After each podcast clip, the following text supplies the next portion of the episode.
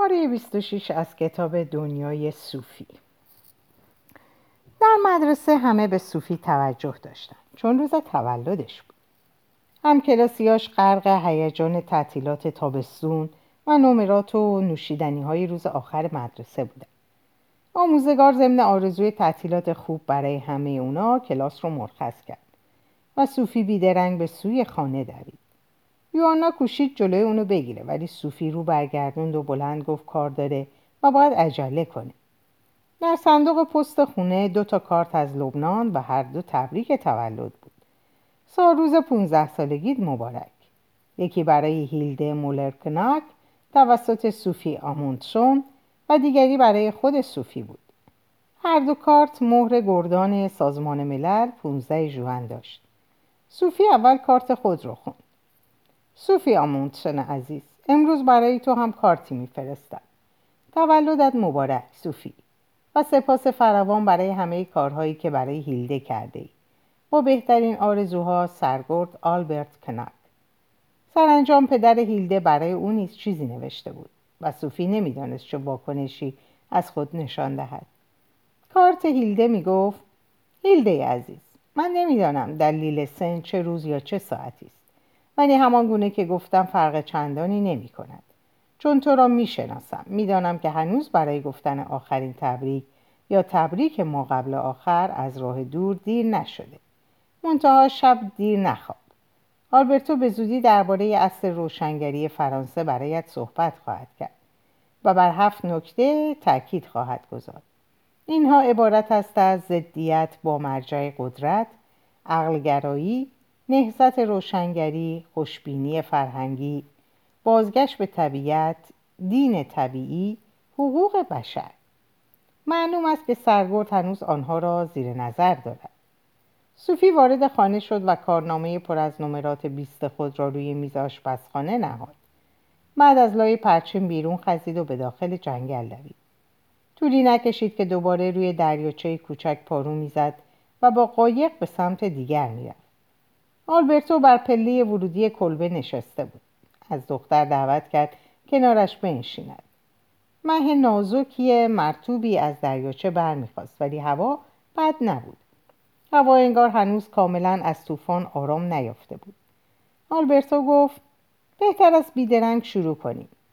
فیلسوف بزرگ بعدی. پس از هیوم ایمانوئل کانت آلمانی بود. ولی فرانسه هم در قرن هجدهم متفکران مهمی داشت. می‌توان گفت که مرکز سقل فلسفی اروپا در نیمه اول قرن هجدهم انگلستان در عواسط قرن فرانسه و در اواخر قرن آلمان بود. به عبارت دیگر نوعی تغییر مکان از غرب به شرق. دقیقا بگذار خطوط اصلی پاره اندیشه های مشترک جمعی از فیلسوفان فرانسه را در عصر روشنگری برایت بیان کنم. چهره های نامدار مونتسیکو، ولتر و روسو اند ولی اشخاص زیاد دیگری هم بودند. من بر هفت نکته تاکید می‌کنم تکیه می‌کنم. ممنون ولی بنده قبلا با مشقت از این هفت مطلب خبر یافتم. صوفی کارت پدر هیلده را به او داد. آلبرتو آهی عمیق کشید. چرا بی جهت به خود زحمت می‌دهد؟ نخستین واژگان کلیدی بدین قرار ضدیت با مراجع قدرت است. بسیاری از فیلسوفان فرانسوی عصر روشنگری از انگلستان دیدن کردند. این کشور از خیلی جهات آزاداندیشتر از میهن خودشان بود و از علوم طبیعی آن کشور به ویژه از نیوتون و فیزیک جهانی او به حیرت افتادند. فلسفه بریتانیا خاص لاک و فلسفه سیاسی او نیز به آنها الهام بخشید. اینها وقتی به فرانسه بازگشتند بیشتر و بیشتر با مراجع قدرت کهن مخالفت ورزیدند. به نظر آنها همه واقعیاتی را که به ما ارث رسیده باید به دیده تردید نگریست. مقصود آن بود, مقصود آن بود که هر کس باید جواب سوالات موجود خود را پیدا کند. سنت دکارت نیز در این زمینه بسیار الهام بخش بود. چون اون کسی بود که همه چیز را از پایه بنا کرد. کاملا. ضدیت با مراجع قدرت بیش از همه متوجه اقتدار کلیسا پادشاه و اشرافیت بود. این نهادها در قرن هجدهم در فرانسه به مراتب بیشتر از انگلستان نیرومند بودند. بله در 1789 اما افکار انقلابی بسی پیش از این پا گرفت. مطلب مهم بعدی عقلگراییه. من فکر می‌کردم هیوم فاتحه عقلگرایی رو خوند. هیوم خود تا 1776 زنده بود. این یعنی 20 سال پس از مونتسکیو و فقط دو سال پیش از ولتر و روسو که هر دو در 1778 مردند. ولی هر سه به انگلستان رفتن و با فلسفه لاک آشنایی پیدا کردند شاید یادت باشه که لاک در تجربه گرایی خود خیلی پیگیر نبود. برای نمونه معتقد بود ایمان به خدا و پاره موازین اخلاقی ذاتی عقل انسانه. این اندیشه پایه و اساس روشنگری فرانسه هم بود. شما همچنین گفتین که فرانسوی ها همیشه بیش از انگلیسی ها عقلگرا بودن. بله و ریشه این اختلاف به قرون وسطا می‌رسه. اونجا که انگلیسی ها دم از عقل سلیم می‌زنن فرانسوی ها معمولا به بداهت توجه دارن. معنای اصطلاح انگلیسی فوق آنچه همه می‌دانند است و مفهوم اصطلاح فرانسوی آنچه بدیهی است بدیهی برای عقل انسان. صحیح! اکثر فیلسوفان اصل روشنگری همانند انسانگرایان دوران باستان از جمله سقرات و رواقیون به عقل انسان ایمان خلل داشتند. روشنگری فرانسه را به خاطر همین ویژگی برجسته اون اغلب دوران عقل میخواندند. علوم طبیعی جدید نشان داده بود که طبیعت تابع خرد است. حال فیلسوفان عهد روشنگری وظیفه خود می‌دانستند که برای اخلاق و دین و حکمت عملی نیز شالوده بر مبنای عقل لایزال بشر بریزند این منجر به نهضت روشنگری شد. یعنی نکته سوم. اینک زمان روشنگری توده ها فرا رسیده بود. بر این مبنا باید جامعه بهتری آفرید. مردم عقیده داشتن فقر و ستم حاصل جهل و خرافاته. از این رو توجه زیادی به آموزش و پرورش کودکان و همگان شد. تصادفی نیست که علم تعلیم و تربیت در عصر روشنگری به وجود اومد.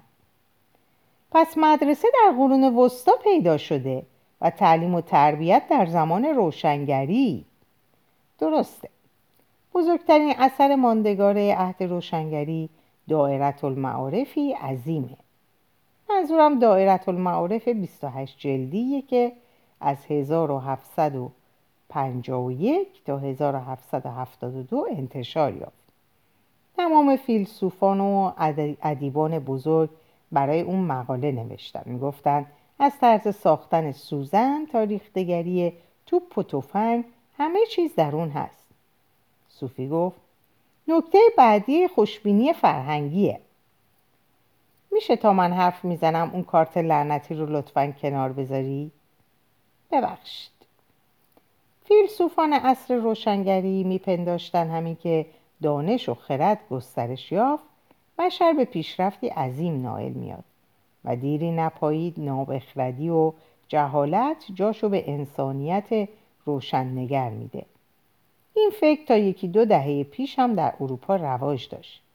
ولی امروزه ما اونقدر مطمئن نیستیم که تمام پیشرفت ها مطلوب باشه.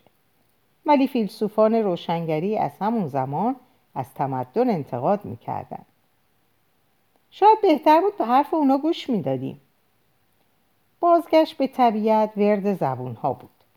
ولی مفهوم طبیعت برای فیلسوفان روشنگری تقریبا معادل عقل بود. زیرا عقل بشر بیشتر هدیه طبیعته. تا هدیه دین یا تمدن. گفته می‌شد که مردم به اصطلاح بدوی معمولا سالمتر و خوشتر از اروپایی و علت به تعبیر اونها اونه که متمدن نشدن روسو شعار بازگشت به طبیعت رو پیشنهاد کرد. می‌گفت طبیعت نیکوست و بشر نیست طبعا نیکوست و این تمدنه که اونو خراب می‌کنه. روسو همچنین باور داشت که کودک رو باید تا حد امکان در حالت سادگی و طبیعی خود باقی گذاشت.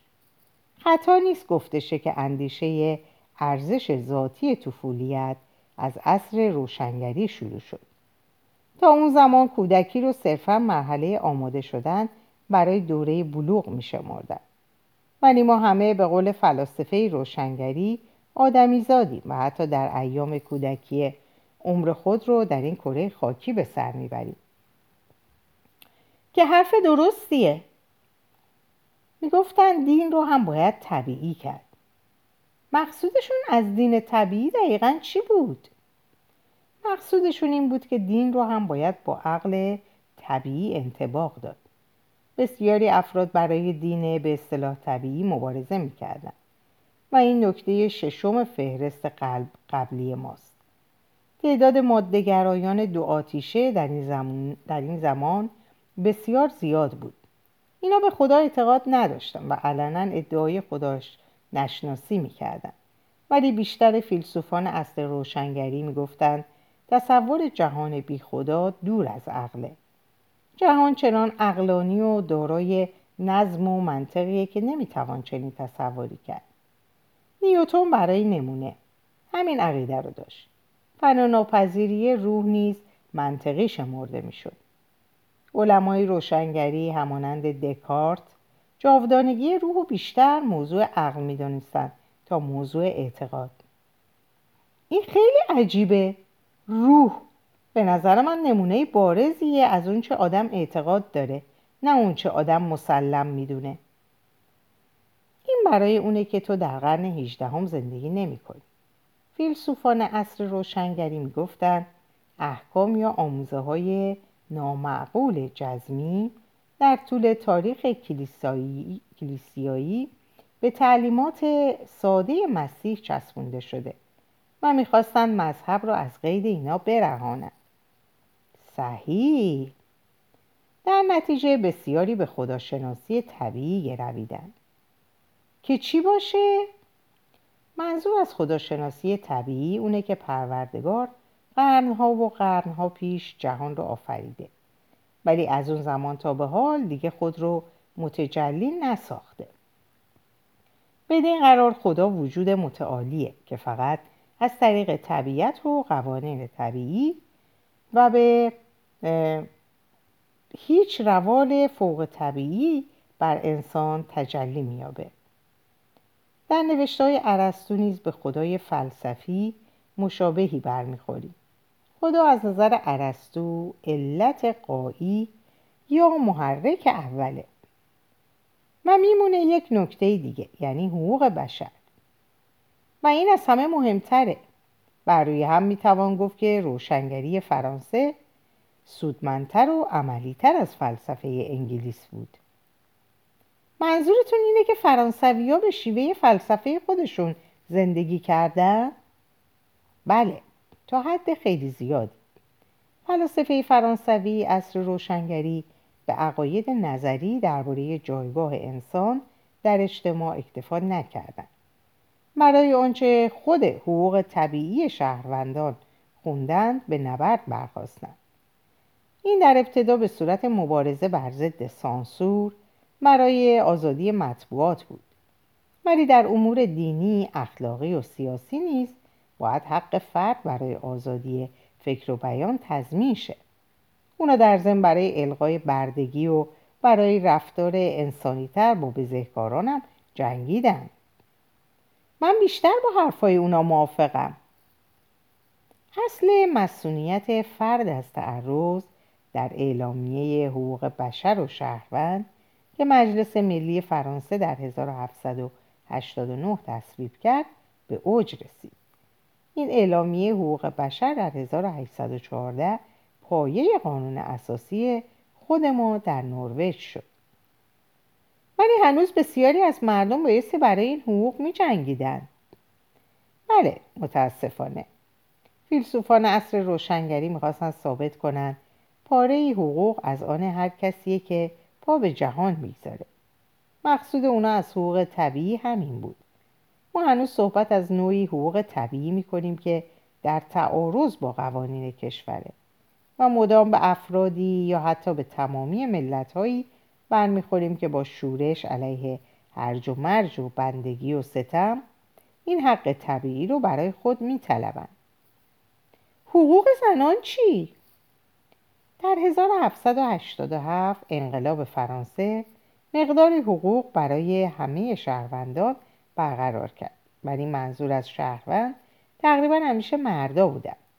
با این حال انقلاب فرانسه بود که اولین نمونه های برابری حقوق زن و مرد رو به ما داد. دیگه وقتش هم رسیده بود. در اوایل سال 1787 فیلسوف روشنگری کندرسه رساله‌ای در باب حقوق زنان منتشر کرد. گفت زنان همانند همان حقوق طبیعی مردان رو دارند.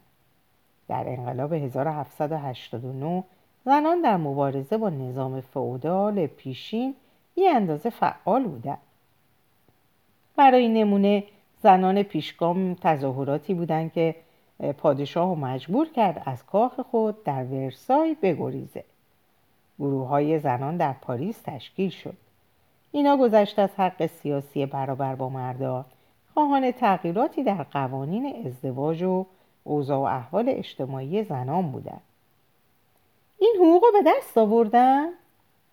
نه مانند بسیاری موارد دیگه. پس از اون در گرم و گرم مبارزه از حقوق زنان بهره برداری شد. ولی به محض اینکه نظام تازه جا افتاد جامعه مرد سالار پیشین باز سر برآورد. طبق معمول یکی از کسانی که در انقلاب فرانسه بیش از همه برای حقوق زنان مبارزه کرد الیمپ دوگوش بود. وی در 1791 یعنی دو سال پس از انقلاب اعلامیه درباره حقوق زنان انتشار داد. در اعلامیه حقوق شهروندان هیچ ماده درباره حقوق طبیعی زنان نبود. الیمپ دوگوش خواستار حقوق یکسان برای زن و مرد شد. نتیجه چی بود؟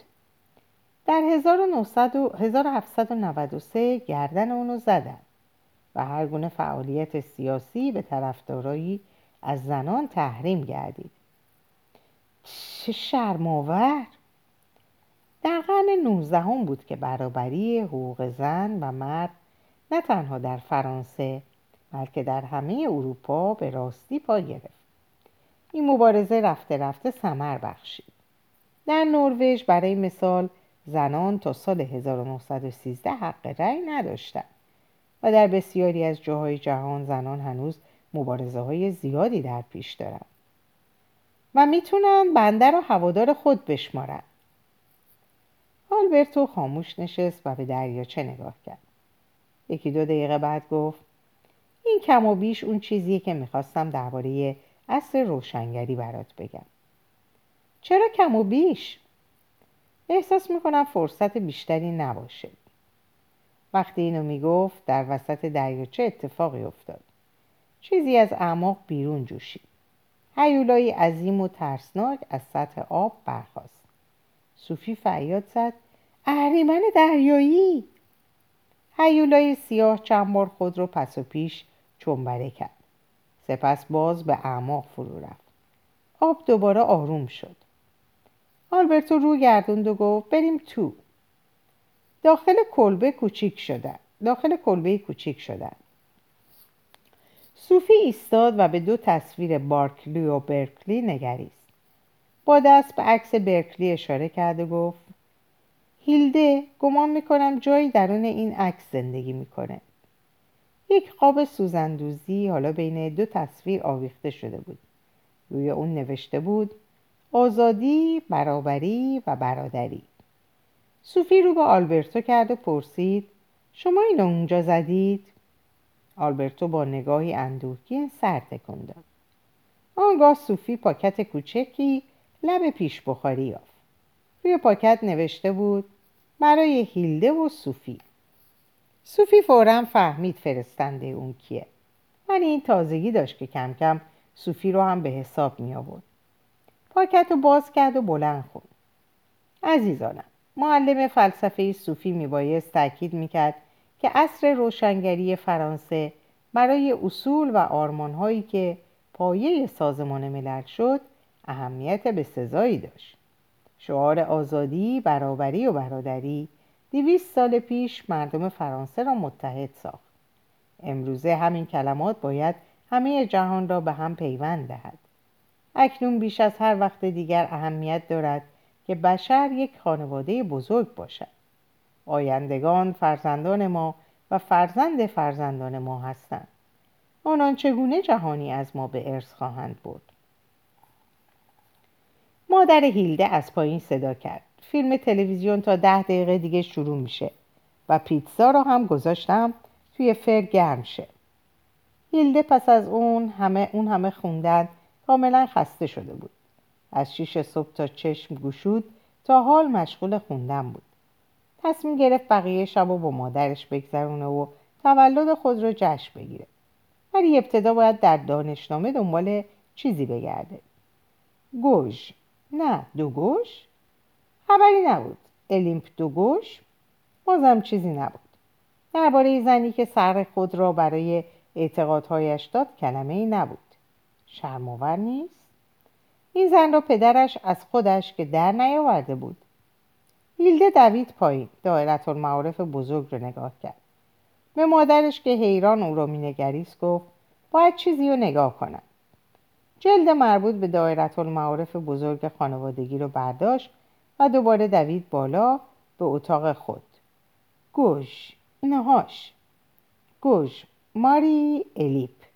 1748 تا 1793 نویسنده فرانسوی با رساله های متعددی که درباره مسائل اجتماعی منتشر کرد. و همچنین چندین نمایشنامه نقش مهمی در دوران انقلاب فرانسه ایفا کرد.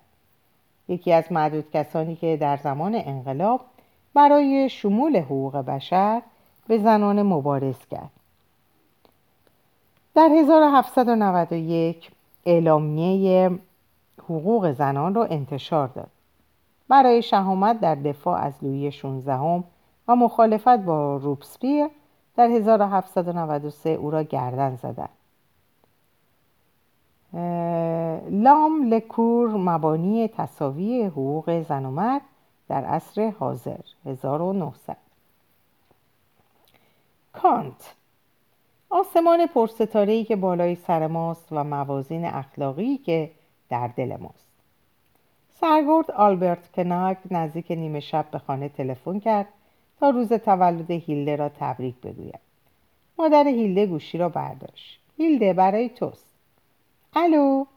منم پدر. عقلت کم شده؟ ساعت نزدیک دوازده و نیم شبه. فقط می‌خواستم بگم تولدت مبارک. اینو که تمام روز گفتی. ولی نمی‌خواستم تا روز تموم نشده تلفن بزنم. برای چی؟ مگه هدیه من به دستت نرسید؟ چرا رسید؟ ممنون. بیتابم ببینم عقیدت چیه. عالیه. من امروز لب به غذا نزدم. خیلی هیجان انگیزه. بگو ببینم به کجا رسیدی. تازه رفتن داخل کلبه سرگرد. چون تو با اون حیولای دریایی سر به سرشون گذاشتی عصر روشنگری و اولیمپ دوگوش پس من زیادم اشتباه نکرده بودم. اشتباه از چه لحاظ؟ خیال می‌کنم یه تبریک تولد دیگه هم در راه باشه. منتها این یکی موزیکاله. پس بهتر قبل از خواب کم دیگه هم بخونم. پس هنوز از اون سیر نشدی؟ من امروز بیش از تمام عمرم چیزی یاد گرفتم. باورم نمیشه که فقط 24 ساعت پیش بود که صوفی از مدرسه به خونه اومد و نخستین پاکت رو پیدا کرد. عجیبه که چه تند می‌توان خواند. ولی دلم به حالش میسوزه. به حال مامان؟ نه به حال صوفی. برای چی؟ بیچاره دختره به کلی گیج شده. ولی اون که می‌خواستید بگید اون که من درآوردیه. بله چیزی در این حدود. من که فکر می‌کنم صوفی و آلبرتو واقعا وجود دارن. وقتی آدم بیشتر در این باره وقتی اومدم بیشتر در این باره صحبت می‌کنیم. باش. روز بخیر. چی؟ یعنی شب بخیر. شب بخیر. هیلده نیم ساعت بعد به تخت خواب رفت ولی هوا هنوز چنان روشن بود که باغ و خلیج رو به خوبی می‌دید. این وقت سال هیچگاه تاریک تاریک نمی‌شد. در ذهن خیش با این تصور بازی کرد که الان درون تصویری است آویزان بر دیوار کلبه کوچکی در سطح در وسط جنگل. پیش خود گفت آیا آدم می‌تونه از داخل عکس به پیرامون خود بنگره؟ پیش از اون که خوابش ببره چند صفحه دیگه از نوشته ها رو خوند. صوفی پدر هیلده رو باز روی پیش بخاری گذاشت. نامه پدر هیلده رو باز روی پیش بخاری گذاشت. آلبرتو گفت حرفش در مورد سازمان ملل بی اهمیت نیست. ولی خوشم نمیاد که در کار من دخالت کنه. به نظر من نباید خیلی نگران باشید از این پس تصمیم دارم به هیچ یک از این پدیده های خارقلاده هیولای دریایی و غیر, غیر محل نذارم. بیا اینجا کنار پنجره بشینیم تا داستان کانت رو برات بگم. دو تا صندلی دستهدار میز کوچیکی میون اونها و عینکی روی میز نظر صوفی رو جلب کرد. در ضمن دید شیشه های عینک کرد. شاید عینک قوی آفتابیه. دختر گفت تقریبا دوی بعد از ظهر من باید قبل از پنج خونه باشم. مادرم حتما برنامه هایی برای روز تولدم چیده. یعنی که سه ساعت وقت داریم. شروع کنیم. در اینجا به پایان این پاره می‌رسم. اوقات خوب و خوشی براتون آرزو می‌کنم و به خدا میسپارمتون. خدا نگهدار.